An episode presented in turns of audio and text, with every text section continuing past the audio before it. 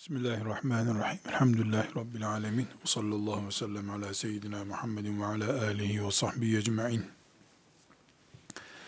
Ümmetin alime ihtiyacını, alimin oturduğu ağır makamı, ümmeti Muhammed'in geleceğinde alimlerin olmamasının kıyamet alameti gibi bir risk oluşturduğunu konuştuğumuza göre, ideal bir alim profili de konuşmamız gerekiyor. Bir alimin, alim denecek bir insanın temel karakterini bilmemiz gerekiyor. Zira bilgi sahibi olmakla Rabbani bir alim olmak arasında fark var.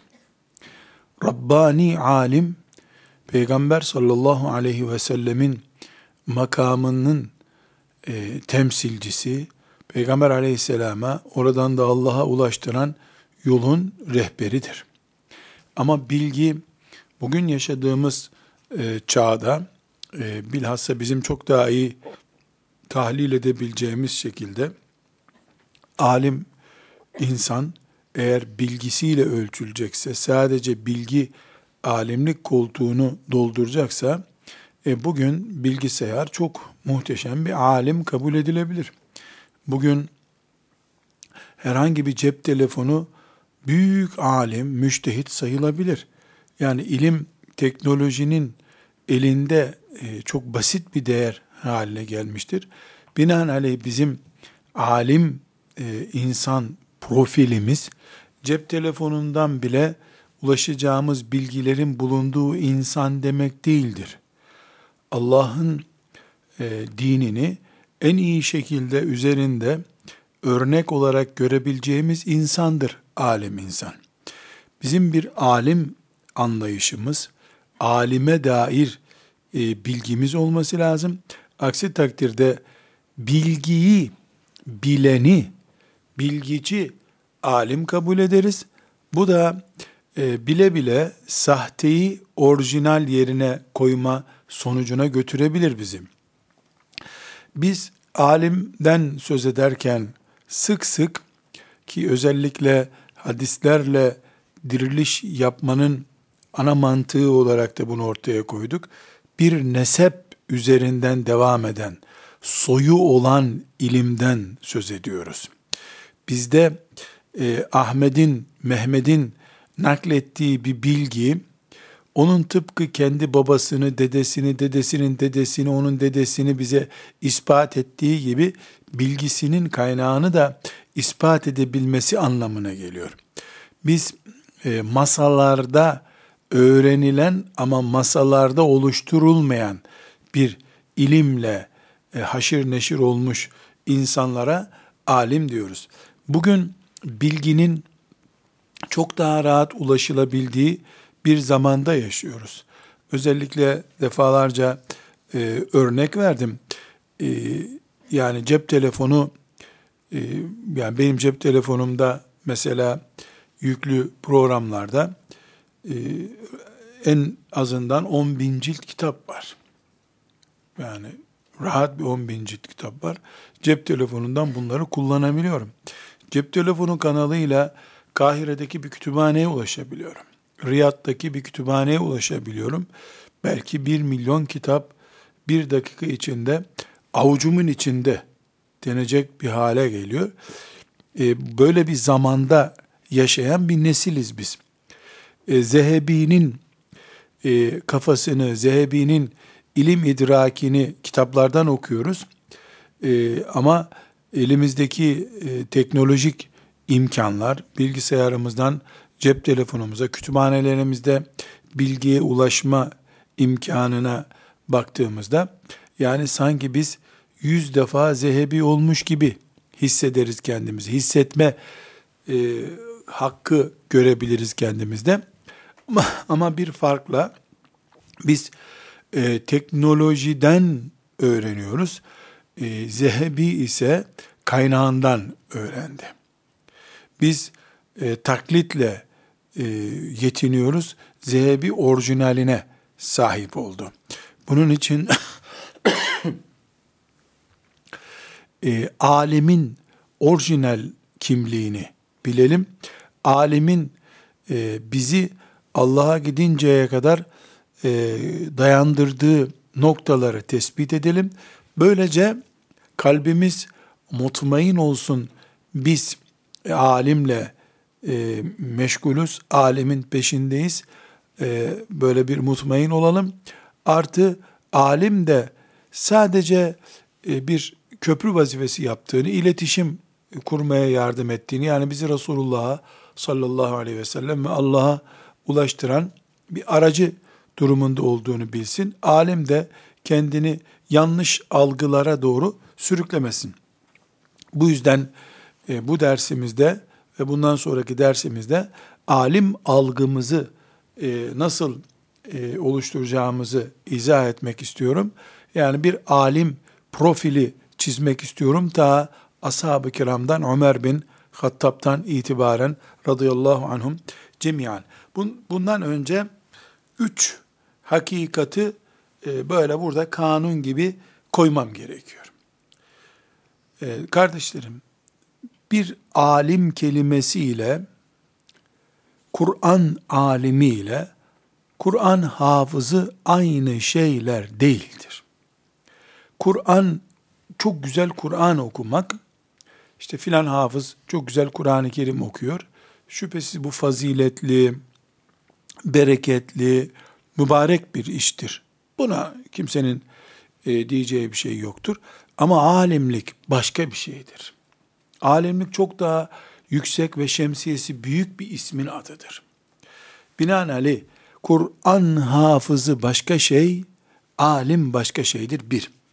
İkincisi, alimle mütefekkir arasında, yazar arasında fark vardır. İkisini aynı tutamayız. İyi anlaşılması açısından bir örnek olarak zikredeyim. Seyyid Kutup rahmetullahi aleyh, şehittir biiznillahü teala, ee, büyük bir tefsir kitabı üzerinde de adı yazıyor. Müfessir gibi görülüyor. Fakat Seyyid Kutup mütefekkir, düşünen, derin kafalı bir insandır, alim değildir. Seyyid Kutup'tan alimlik beklemek hakkımız da yoktur. Seyyid Kutup'tan ufkumuzu genişletecek, Kur'an üzerinde derin tefekkürler yapmamızı sağlayacak, İslami kimliğimizi daha şuurlu bir şekilde sahiplenmemize destek olacak şeyler bekleyebiliriz. Ebu Hanife'den beklediğimizi veyahut da onun diğer muasırlarından birinden mesela Ahmet Şakir onun muasırlarından biri muhaddis bir insan. E, Ahmet Şakir'den beklediğimizi Seyit Kutup'tan beklersek yanlış iş yapmış oluruz. Nalbur'a gidip domates istemek gibi bir şey bu. Yani bu böyle bir ayrım yapmak, alim başka, mütefekkir başka demek, Seyyid Kutub'un değerini düşürmek demek değildir. Allahu Teala onu başka bir makam için yaratmıştır. E, yüzlerce dönemindeki binlerce alemin yapamadığını yapıp dini uğruna şehadete koşmuş bir adamdır. E, keşke alimler de onun yaptığı gibi yapabilselerdi. Yani Seyyid Kutub'un değerini alimlik ismiyle ölçmemiz yanlış bir defa. Alim başka, mütefekkir, İslam'a hizmet eden, yazar e, filan e, işi yapan insan başka birisidir. Çok önemli e, bir üçüncü nokta dedik ki alim profili çizmeden önce üç şeyi vurgulamam gerekiyor ki içimiz rahat bu konuya girebilelim. Alim başka şey, vaiz başka şeydir. Alim Allah'ın şeriatını anlamış, bize anlatan, uygulamada rehberlik eden insan demektir. Vaiz ise insanlara nasıl konuşacağını bilen Allah dostu bir insan demektir. İkisi de dine hizmet etmektedirler. İkisinin de hizmet alanı dindir. Birisinin sevabı az veya çok diyecek halimiz yok bizim. Kimin ne kazandığını, ne kaybettiğini sadece Allah biliyor. Belki belki yer yer bir vaiz efendi koca bir alimden daha büyük hizmet ediyor olabilir. Bu da mümkündür. Ama hiçbir zaman vaiz alim değildir. Alim vaizin de bilgi kaynağıdır. Vaizlik nihayetinde insanları ikna etme ilmidir. Meslek olarak güzel konuşmayı, insanların abdest almasını sağlamayı, insanların Ramazan-ı Şerif'te ibadet etmelerini, zühd hayatı yaşamalarını sağlayacak sözler mesela sarf eder vaiz. Haramdan uyarır, mekruhlara bile yanaşmayın diye ikaz eder. Yani vaiz söz sanatkarıdır. Asla vaizin değeri küçük değildir. Ama alim sarraftır. Madenden bilezik üreten insandır. Vaiz ise bileziği satan bayi durumundadır. Anadolu'da ki e, benim şahsi tecrübelerimden özellikle e, bir tespit yapmak istiyorum. Yani bir yerde çok yüksek sesle konuştuğun zaman, hızlı bir şekilde Allah diye bağırdığın zaman, insanlar seni Subhanallah bu asırdaki Ebu Hanife zannedebiliyorlar. İnsanların ölçüm cihazları ilim değil. Bilseler kendileri zaten alim olacaklar. Yüksek sesliyi daha alim kabul ediyorlar. Mesela bir saatte maksadını anlatabiliyorsun. Öbürü gelip iki saat konuşuyor. Bu daha derin alim. İki saattir adam susmadı. Halbuki hatip, vaiz, konuşmayı uzattıkça kabiliyeti zayıflıyor demektir. On caddeden dolaştıp ana noktaya götüren var. iki sokaktan dolaştırıp götüren var.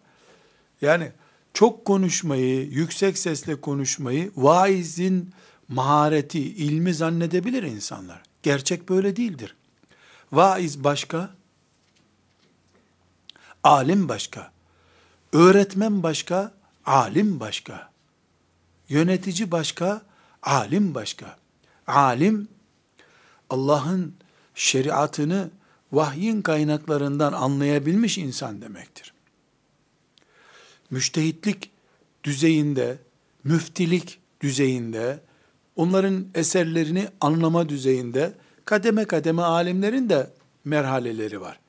Yani Ebu Hanife de alim, Ebu Yusuf da alim, İbni Abidin de bir Hanefi alim olarak alimdir. Yani hakikaten mesela bu üç isim Ebu Hanife, Ebu Yusuf ve İbni Abidin. Aralarında e, asır farkı var ama her halükarda bunlar da alim. İbni Abidin benim gibi bir cahille ölçülecek olsa e, mum ışığı ile güneş kadar farkı olur. Ama İbn Abidin Ebu Hanife ile ölçüldüğünde benimle İbn Abidin ölçüldüğündeki mesafe ortaya çıkar. E, bu İbn Abidin'in değersiz olduğunu göstermiyor. Bir Arapça hocası e, yeri gelir İmam-ı Azam'dan değerlidir bir talebe için. Normalde Arapça hocasıdır, ilmi de yoktur. Sarf nahiv öğretiyordur. Ama talebe Ebu Hanife'yi anlayabilmek, Kur'an'ın derinliklerine girebilmek için Arapça bilmesi lazım. Koca bir kapı, büyük bir kapı, anahtarı küçücük bir tırnak kadar bir şey. Sokuyorsun, koca bir kale kapısı açıyor. E şimdi kale kapısının yanında bu küçücük şey nedir diyemezsin. Onun değeri başka, öbürünün değeri başka. Arapça hocası Allah'ın kitabına ulaştıran, peygamberin hadislerine ulaştıran bir anahtar durumundaysa en değerli şey odur. Ama öğretmenle alemi aynı tutamayız. Alemin yeri başka, mesleği başka, icra etmek istediği şey başka. Bu ayrımı iyice zihnimize koyalım. Alim başka, hafız başka. Alim başka, müfekkir, mütefekkir başka. Alim başka, e, vaiz, öğretmen başka. Yönetici başka. Ama bunların hiçbirinin değersizliğini göstermiyor. Yani E, nice hafızlar alimlerden önce cennete girerler. Ama nice hafızlar da alimler olmasa Kur'an okuyacak, dinleyecek insan bulamayacaklardı. Vaizlerin bulunmadığı bir toplumda alimleri kim söz dinlemeye ikna edecek? Herkesin yeri başka. Herkesin değeri başka. Ama alim bütün bunların Allah ile peygamberle bağlantılı hale gelmesi için sistemi kuran şahsın adıdır. Binaenaleyh alim kelimesine farklı bir isim oturtacağız. Burada e, alim profili çizmeye çalışıyoruz. E, bu profili çizerken karşımıza e, bir soru çıkıyor. Şimdi alimler hep Medine'de mi olmalı mesela? Değerli olması için. Hep fıkıh mı öğrenmeleri lazım?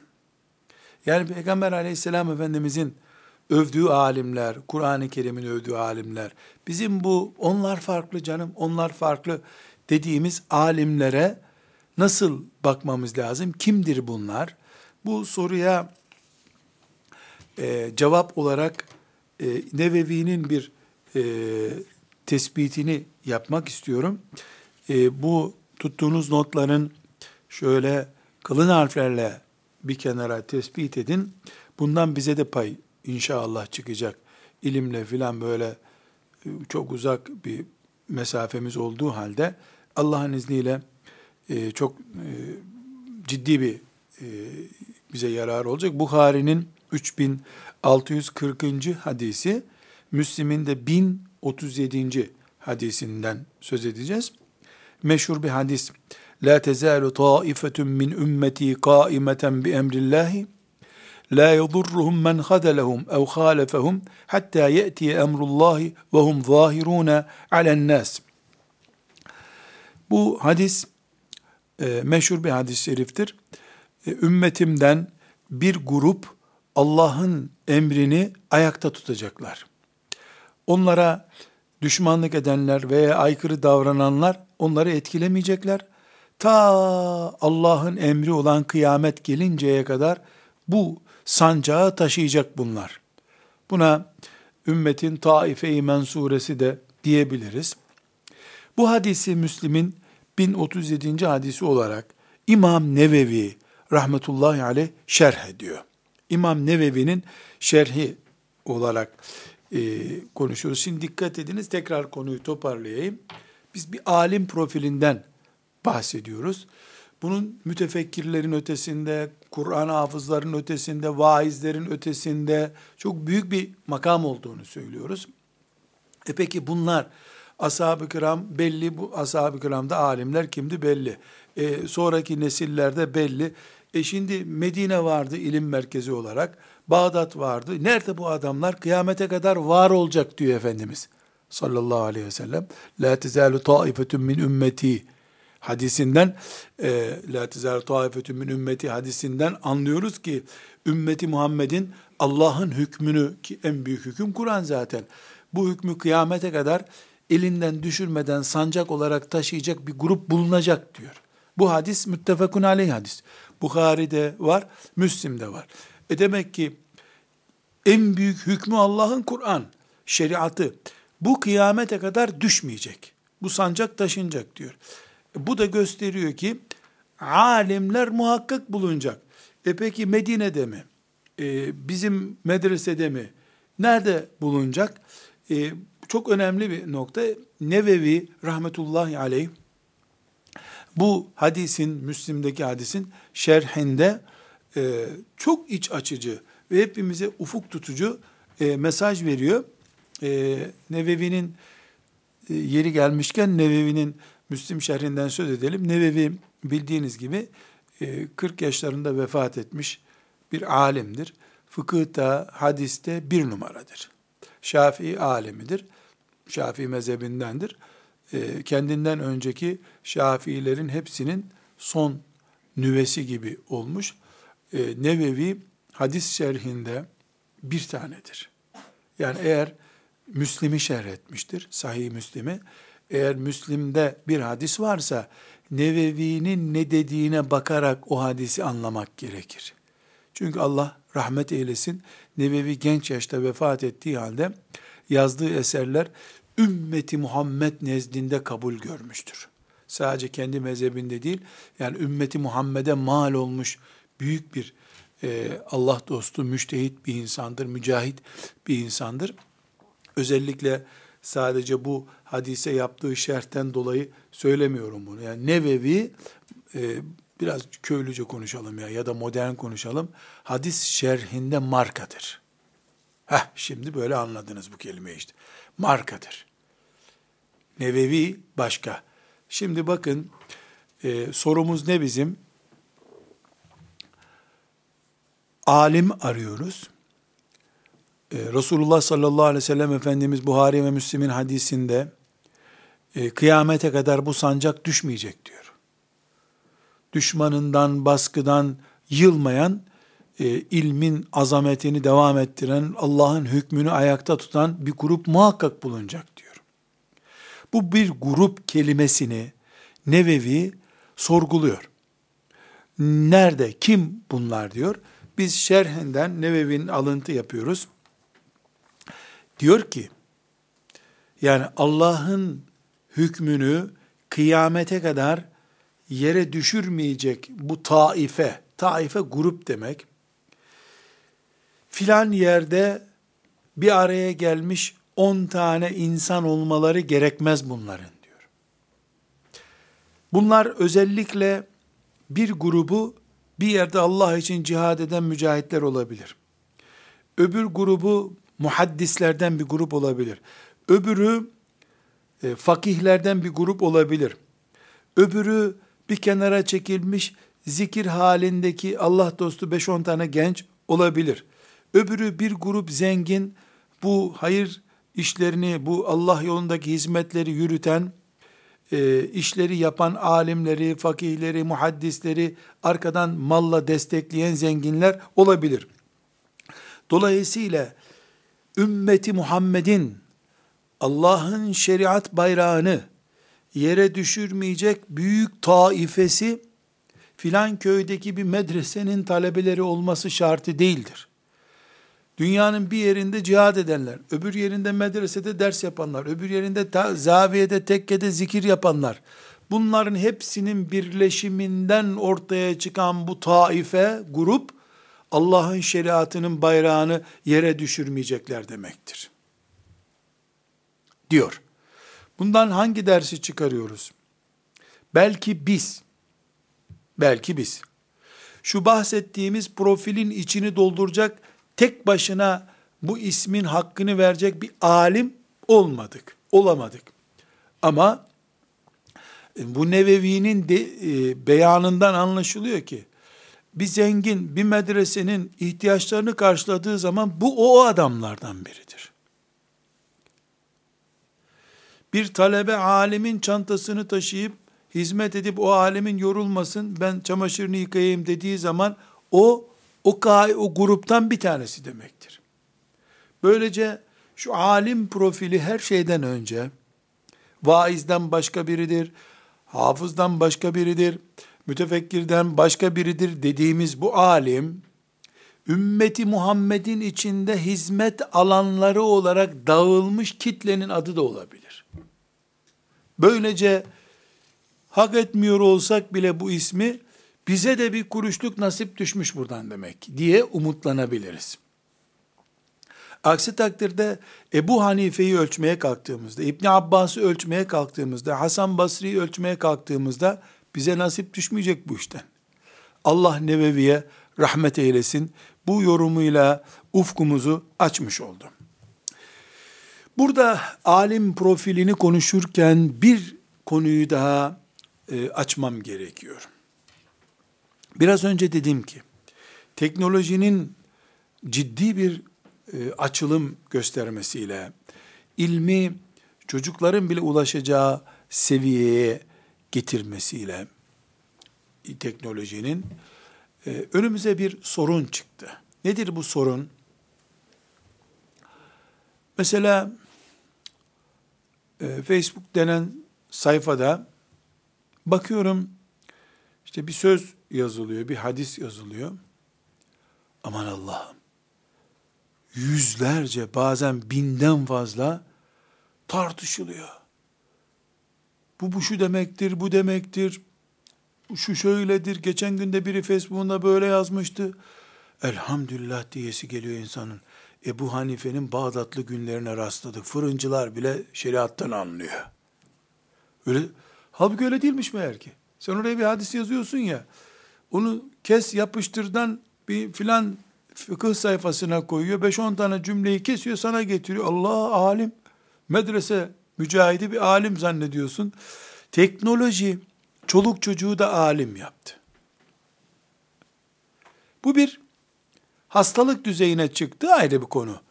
Ama biz e, medreselerde kitapların üzerinde uyuyakalan, sabahlara kadar uykusuz kalıp ders çalışan, hocasının önünde diz çöküp senelerce annesi babası olmadığı halde bir alimin eteğinin dibinde e, ilim almaya çalışan ve böylece sonunda da ilimde bir merhaleye gelen yani çekirdekten dikilip büyütülmüş bir alimle internet üzerinden kes yapıştırla e, bilgiçlik taslayan birisi arasında bir fark gözetmek zorundayız. Adalet gerekiyor. Çalma bilgiyle, yapıştırma bilgiyle alimlik taslayanla beynini ilme feda etmiş, gençliğini medresede çürütmüş, e, her türlü dünyevi lezzetlerden ferahat ederek alim olmak için uğraşmış birisi arasında fark gözetmemiz lazım. Eğer bu farkı gözetemezsek, ilmin vereceği ilk şey olan hakkaniyeti kaybetmiş oluruz. Hakkaniyet, alim adayının elinde gitmiş olur o zaman. Burada e, özellikle şöyle bir şey yapmak istemiyorum. Yani bilgisayardan e, bir şey öğrenilirse haramdır, sakın öğrenmeyin demeyeceğimi, bu kadar basit düşünmeyeceğimi tahmin ediyorsunuzdur. Yani bunu beyan etmeme gerek yok. Ama ilmin bir ekrandan, o da normal bir e, canlı ekranda değil, sanal bir ekrandan feyiz ve bereketiyle alınamayacağını, muhakkak ortada bir açık olacağını da bilmek gerektiğini söylüyorum. Yani bir bilginin teknolojik yöntemlerle elde edilmesine düşmanlığım yok. Ben de zaten e, bu bilgileri hazırlarken istifade ediyorum.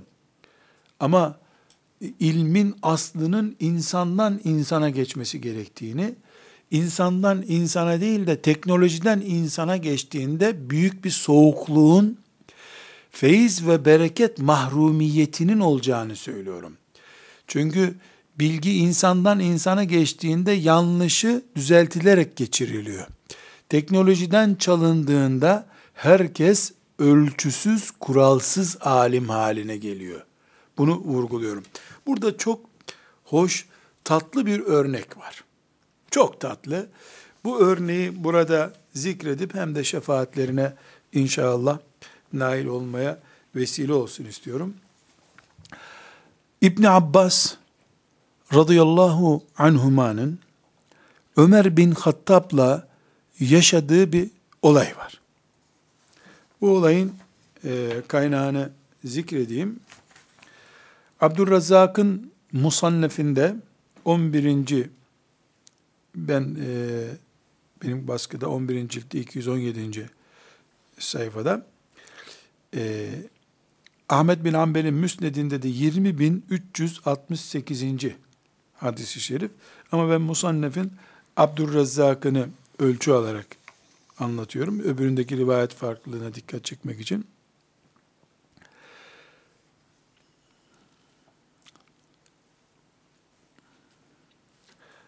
İbn Abbas diyor ki Ömer'e bir gün bir adam geldi. Herhalde filan yerden artık yerin ismini söylemiyor. Diyelim ki Şam'dan bir adam geldi. Ziyaretçi. Ömer de bu adama nasılsın, ne var ne yok diye sor, muhabbet ortamında sorular sormaya başlamış. Adam da İyi, şu güzel, valimiz şöyle dedikten sonra işte durum nasıl e, diye sorunca ilmi durumları filan adam demiş ki ya emir müminin durumlar çok iyi.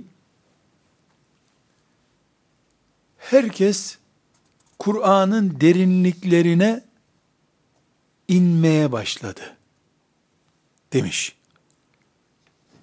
Sadece benzetmiş olmak için söylüyorum. Maksadım değil bu söz. Nasıl filan öğrenci dediğimizde mealden Kur'an okuyor diyoruz ya tıpkı onun gibi bir cümle. Herkes Kur'an'ın derinliklerine inmeye başlamış diye Ömer radıyallahu anh'ı memnun edecek bir cümle söylemiş. Mealden Kur'an okumayı tarif ediyor adeta. O değil ama ifade. İbn Abbas diyor ki, bak dikkat edin şimdi, adam ne haber veriyor? Çok güzel Kur'an okumaları oluyor diyor. İbn Abbas lafa karışmış. Yani 20 yaşlarında bir çocuk o zaman İbn Abbas. Böyle olmaz demiş. Böyle ulu orta herkesin dün Müslüman olup bugün Kur'an okuması olmaz demiş. İlim manasında tabi. İbadet olarak Kur'an okumaktan söz etmiyor. İbn Abbas diyor ki radıyallahu anhuma ben böyle deyince Ömer cimcikledi beni. Sus be demiş ona. İbn Abbas'a. Yani manzarayı anladınız şimdi. Ömer soruyor, ne var ne yok, ne yapıyorsunuz diyor. İyiyiz işte, valimiz şöyle. E ne yapıyorsunuz, din durumları nasıl? Ya herkes Kur'an meclisleri yapıyor, çok güzel demiş adam. Ömer de mutlu olmuş tabii. Herkes Kur'an meclisi yapıyor elhamdülillah. Ne güzel. Mealden okuyorlar, tefsirini çalışıyorlar. Bunun üzerine İbn Abbas yanlış bir şey olduğunu bunun söylüyor. Tüm Müslüman olan adamlar bugün nasıl böyle hemen Kur'an'dan ders yapmaya başlıyorlar? Diye çıkış yapıyor. Bunun üzerine Ömer cimciklemiş onu. Sus be İbn Abbas demiş. İbn Abbas bundan sonrasını diyor ki, çok üzüldüm, kalktım eve gittim diyor. Eve gitmiş, ben Ömer'i çok seviyordum, o da beni çok seviyordu.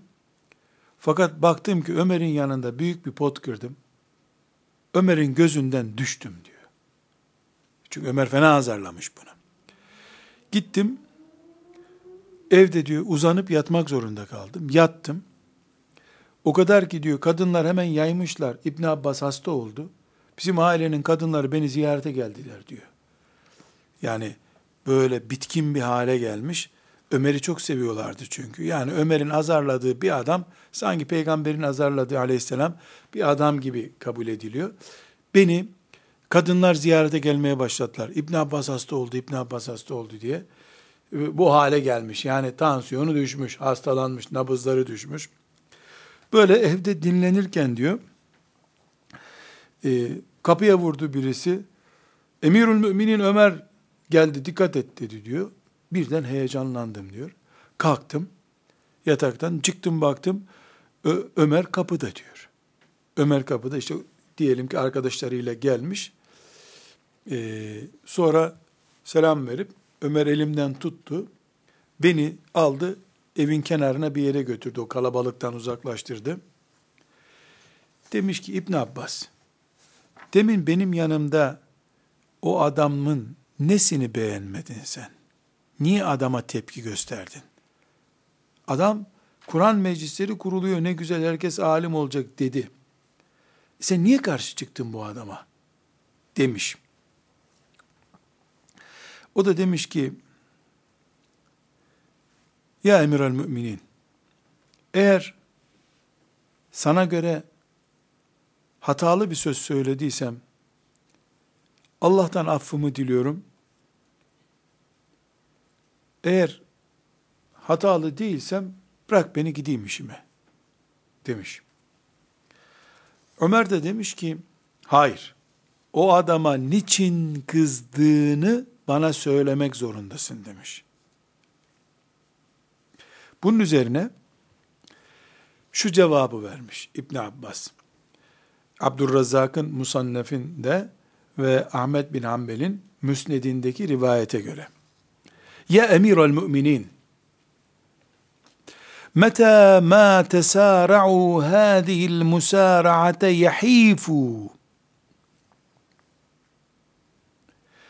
Onlar kökleşmeden bu hızlı şekilde Kur'an'dan bir şey anlamaya başladıklarında hafif kayma gösterirler. وَمَتَى مَا يَح۪يفُوا يَخْتَصِمُوا Kayma yapıp zulme, hataya kaydıklarında tartışma yapacaklar. Aralarında tartışma çıkacak. وَمَتَى مَا يَخْتَصِمُوا يَخْتَلِفُوا Tartışınca ihtilaf edip aykırı düşecekler. وَمَتَى مَا يَخْتَلِفُوا يَقْتَتِلُوا İhtilaf edince de kavga edecekler. Savaşacaklar. Fekale Ömer. Bunun üzerine Ömer demiş ki, İbn Abbas be, Allah babana rahmet etsin demiş. Ben de böyle düşünüyordum ama açıklamayayım bu durumu insanlara diye sözü ağzıma gizliyordum demiş. Tekrar baştan alalım. Konumuz ne? Alim profili. Hangi alime alim diyoruz biz? Dedik ki her bilgi sahibine, her iş becerene alim demiyoruz. Vahyi yüreklerimize akıtabilene alim diyoruz. Peygamberin ashabının önünde aleyhisselam durduğu gibi önümüzde durana diyoruz. Rabbani alime alim diyoruz. Bunun da bir kalıbı var. Bu kalıbın en doğal gereklerinden biri olarak Rabbani alim teknolojiden kes yapıştır mesajlardan toplanmış bilgiler gibi sistemle yetişmemeli. Soyu, sopu, silsilesi ta Resulullah sallallahu aleyhi ve selleme kadar ulaştığını görmeliyiz. Bir alimin dizinin dibinden, bir alimin gözlerindeki feyizden alarak talebesine aktarmış, o da öyle yetişmiş olsun diyoruz. Yoksa sadece Allah'ın kitabı Kur'an'ı, Peygamber aleyhisselamın sünnetini kitaplardan okuyup, internetten, cep telefonundan okuyup, dinleyip, alim kabul edersek bir insanları, yani bunu yeterli görürsek, alim kabul etmek için, bu yaptığımız şey, bizim orijinal olmayan, sonradan görme oldukları halde, Ömer bin Hattab'la aynı masaya oturttuğumuz insanlar karşımıza çıkarır. Dedik. Bunu da benim şahsen çok etkilendiğim, senelerden beri bir gün kullanırım bir derste diye arşivimde tuttuğum bu bilgi teyit ediyor. Bilgi ne? Ömer bin Hattab, ümmeti Muhammed'in lideri radıyallahu anh, bir Müslüman ziyaretine geliyor. Medineli değil adam. İşte nereden geliyor? Küfe'den geliyor. Nereden geliyor? Mısır'dan geliyor. E adamı ikram ediyorlar. Hoş geldin diyorlar. Ömer bin Hattab soruyor. Yahu ne yapıyorsunuz? Ne var ne yok orada? O da anlatıyor işte valimiz şöyle filanca böyle. E nasıl Kur'an durumunuz? Çok iyi çok iyi. Herkes Kur'an'dan bir şeyler öğrenmeye başladı elhamdülillah diyor. Anlatıyor adam. O mecliste bulunan Ömer'in o misafirle konuştuğu mecliste bulunan İbni Abbas genç biri olduğu halde buna müdahale ediyor. Böyle olmaz diyor. Böyle herkesin Kur'an-ı Kerim'den kendine göre hüküm çıkardığı bir ortam olmaz diyor. Reddediyor bunu. Bunun üzerine Ömer radıyallahu an İbn Abbas'ı cimcikliyor. Yeter ve İbn Abbas. Meh meh diyor. Olmaz olmaz bırak ve tepki gösteriyor. İbn Abbas da Ömer'in çok sevdiği biri. Ömer'i de İbn Abbas çok seviyor. İki sevişen sahabe arasında, birbirlerini seven bu iki sahabe arasında böyle bir ani refleks İbn Abbas'ı rahatsız etmiş. Kalkmış o da evine gitmiş. Yatmış aşağıya. Hanımı ve diğer ev, etraftaki kadınlar da İbn Abbas hasta oldu eyvah diye ziyarete gelmeye başlamışlar onu. O toplantı dağılınca da Ömer radıyallahu anh İbn Abbas'ın evine gelmiş. İbn Abbas'ı dışarı çağırmış, tutmuş elinden bir kenara götürmüş. O adama niye tepki gösterdin demiş. Adam ne güzel işte Kur'an okumaktan söz ediyordu. Kur'an'ı anlamaktan söz ediyordu demiş. İbn Abbas da işte şu kes yapıştırla alim olanla bir alemin dizinin dibinde ömür çürütüp alim olan, kütüphanelerde sabahlayan, arkadaşları oyun oynarken o ezber yapan arasındaki farkı anlamamıza yardım edecek sözü söylüyor. Bir defa bunlar yeni Müslümanlar. Dün Müslüman oldular. Bugün açtılar Kur'an'dan hüküm çıkarıyorlar. Bu bu kadar hızlı bir şekilde İslam'ın köklerini tanımadan, vahyin ağırlığını hissetmeden, ashab-ı kiramın yürüyüşünden haberdar olmadan, açıp Kur'an'dan hemen Arapça biliyor diye bir hüküm çıkarmaya başlayanlar, kıymetini bilmedikleri bir nimetle kavuşmuş olacaklar. Bedelini ödemeden bunu elde edecekler. Kes yapıştır. İnternetten filan sayfadan bul. Mantığıyla ezberlemiş olacaklar. Bedava buldukları için böbürlenecekler. Zulme kayacaklar. Haksız düşünceye başlayacaklar. Kayacaklar. Bu birbirleriyle tartışmalarını beraberinde getirecek. Tartışınca gruplaşmalar, bölünmeler olacak. Bölünmenin sonu savaştır demiş. İbn Abbas kafası. Bunun üzerine Ömer meğer ki o da öyle düşünüyormuş. Ama her işe de yasak getiren bir adam olmamak için herhalde bunun içinde düşündüğü halde söylemiyormuş. Allah babana rahmet etsin. Ne güzel dedin ya İbn Abbas demiş. Şimdi burada çok önemli bir ayrıntımız var. Nedir o? Yani biz haşa Allah'ın kitabı Kur'an-ı Kerim'in öğrenilmesine, gençlerin, ihtiyarların, kadınların, erkeklerin oturup Kur'an-ı Kerim üzerinden e, bir ilim halkası kurmalarına muhalefet mi edeceğiz? Ya da İbn Abbas onu mu kastediyor? Ömer radıyallahu anhuma bunu mu işaret ediyor? Hayır canım. Öyle değil.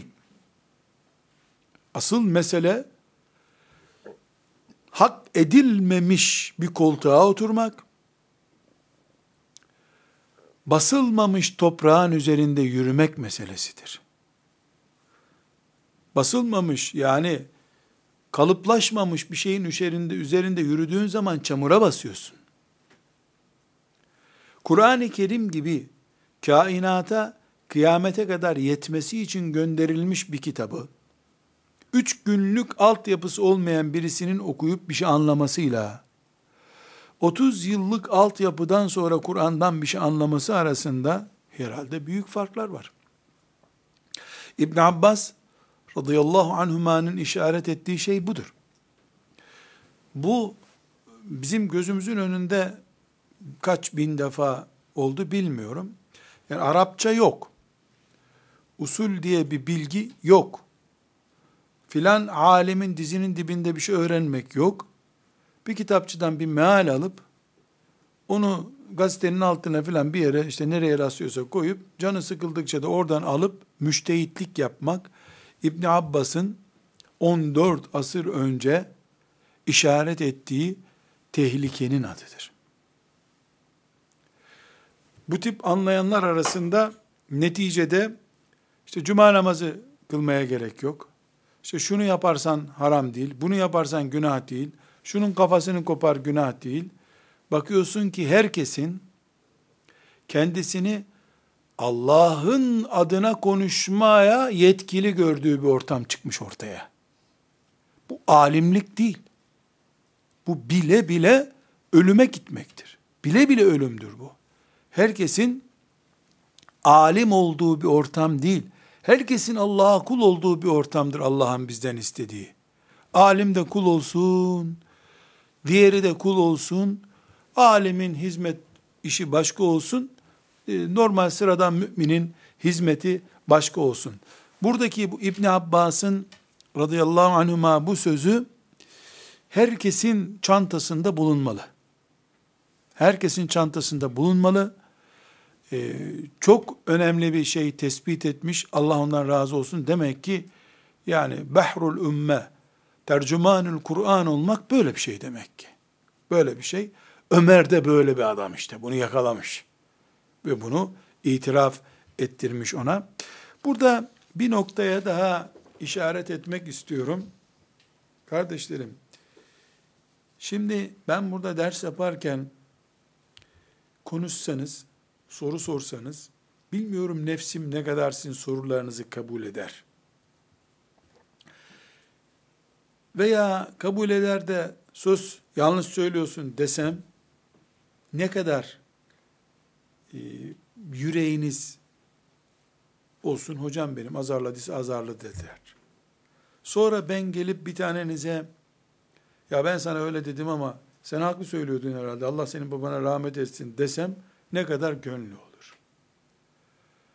Bunu kendimizde bir kıyas edelim. Ben hoca olayım, siz talebe olun. Siz hoca olun, ben talebe olayım. Böyle bir oranlama yapalım. Sonra da dönüp Ömer gibi bir adamın meclisinde konuşan İbn Abbas'a bakın. Eyvah Ömer'in hadiste kullandığı ifade e, aynen sakattu ifadesidir. Ne diyor? Kuntu nezeltu min hâder raculi menzileten. Ömer beni çok seviyordu. Fela urani illa kad sakattu min nefsi. Ben onun gözünden düştüm artık diyor.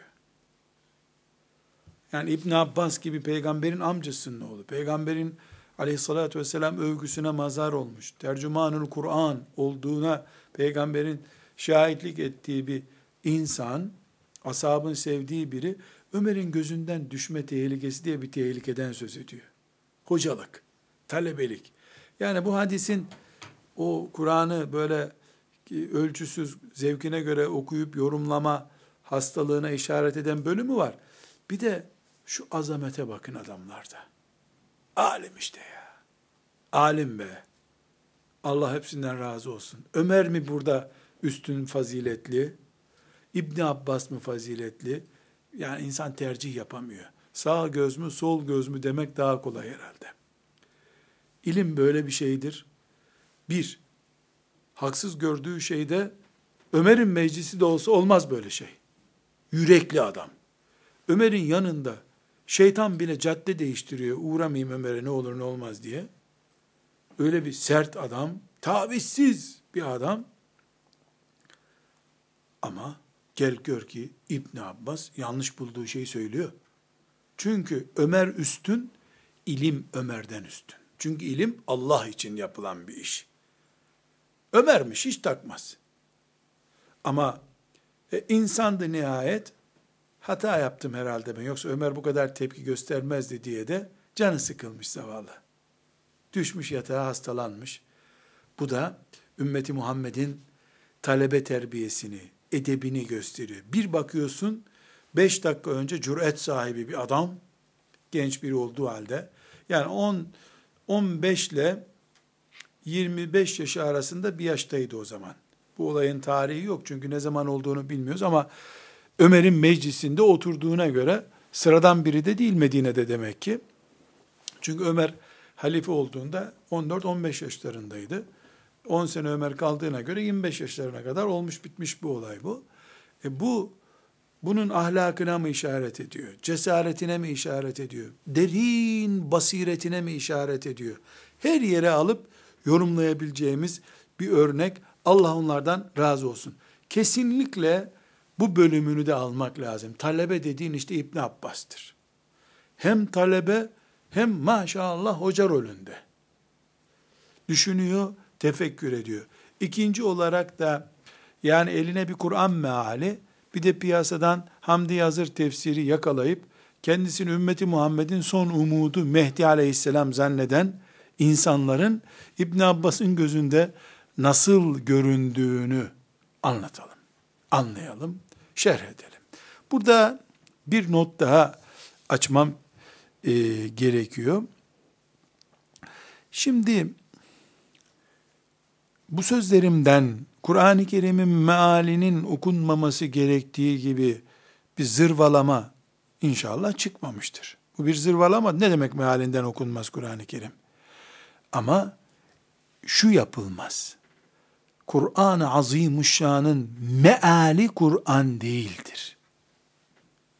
Bilgidir. Kur'an taabbudi bir ibadet kaynağı olan, teabbudilik yönü bulunan bir kitaptır. Kul huvallahu ehad sözü Kur'an'dır. De ki o Allah tektir sözü Kur'an değildir. Kur'an'ın mealidir. Meali Kur'anlaştırmak yanlış. Rabbimiz Kur'an'ı anlamayı emrettiği gibi bize Kur'an'ın ibadet olarak okunmasını da emretmiştir.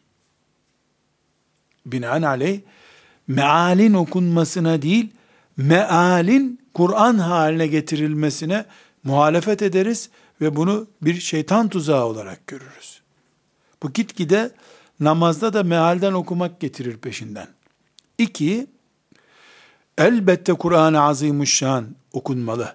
Ama nasihi, mensuhu, ammı, hası, mücmeli, mübeyyeni olan, sebebi nüzulü olan e, ve çok derin ilimleri olan bir kitabı ilkokuldan çıkıp alfabeyi çözdükten sonra e, hemen alfabenin arkasından e, Kur'an müfessiri olmak herhalde akıllıca bir şey değil.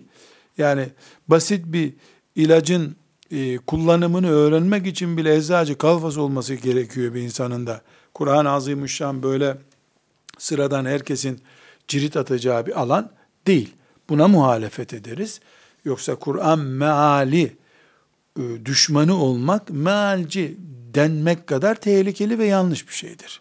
Allah'ın kitabı anlaşılmak için inmiştir anlaşılmak için inmiş bir kitabın anlaşılması için gerekli şeylerden biri olan meale düşmanlık yapmak cahillikten başka bir şey değildir.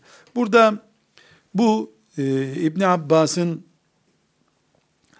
e, endişesini diyelim dile getirdiğimiz meselesini Zehebi kendi zamanında yaşamış.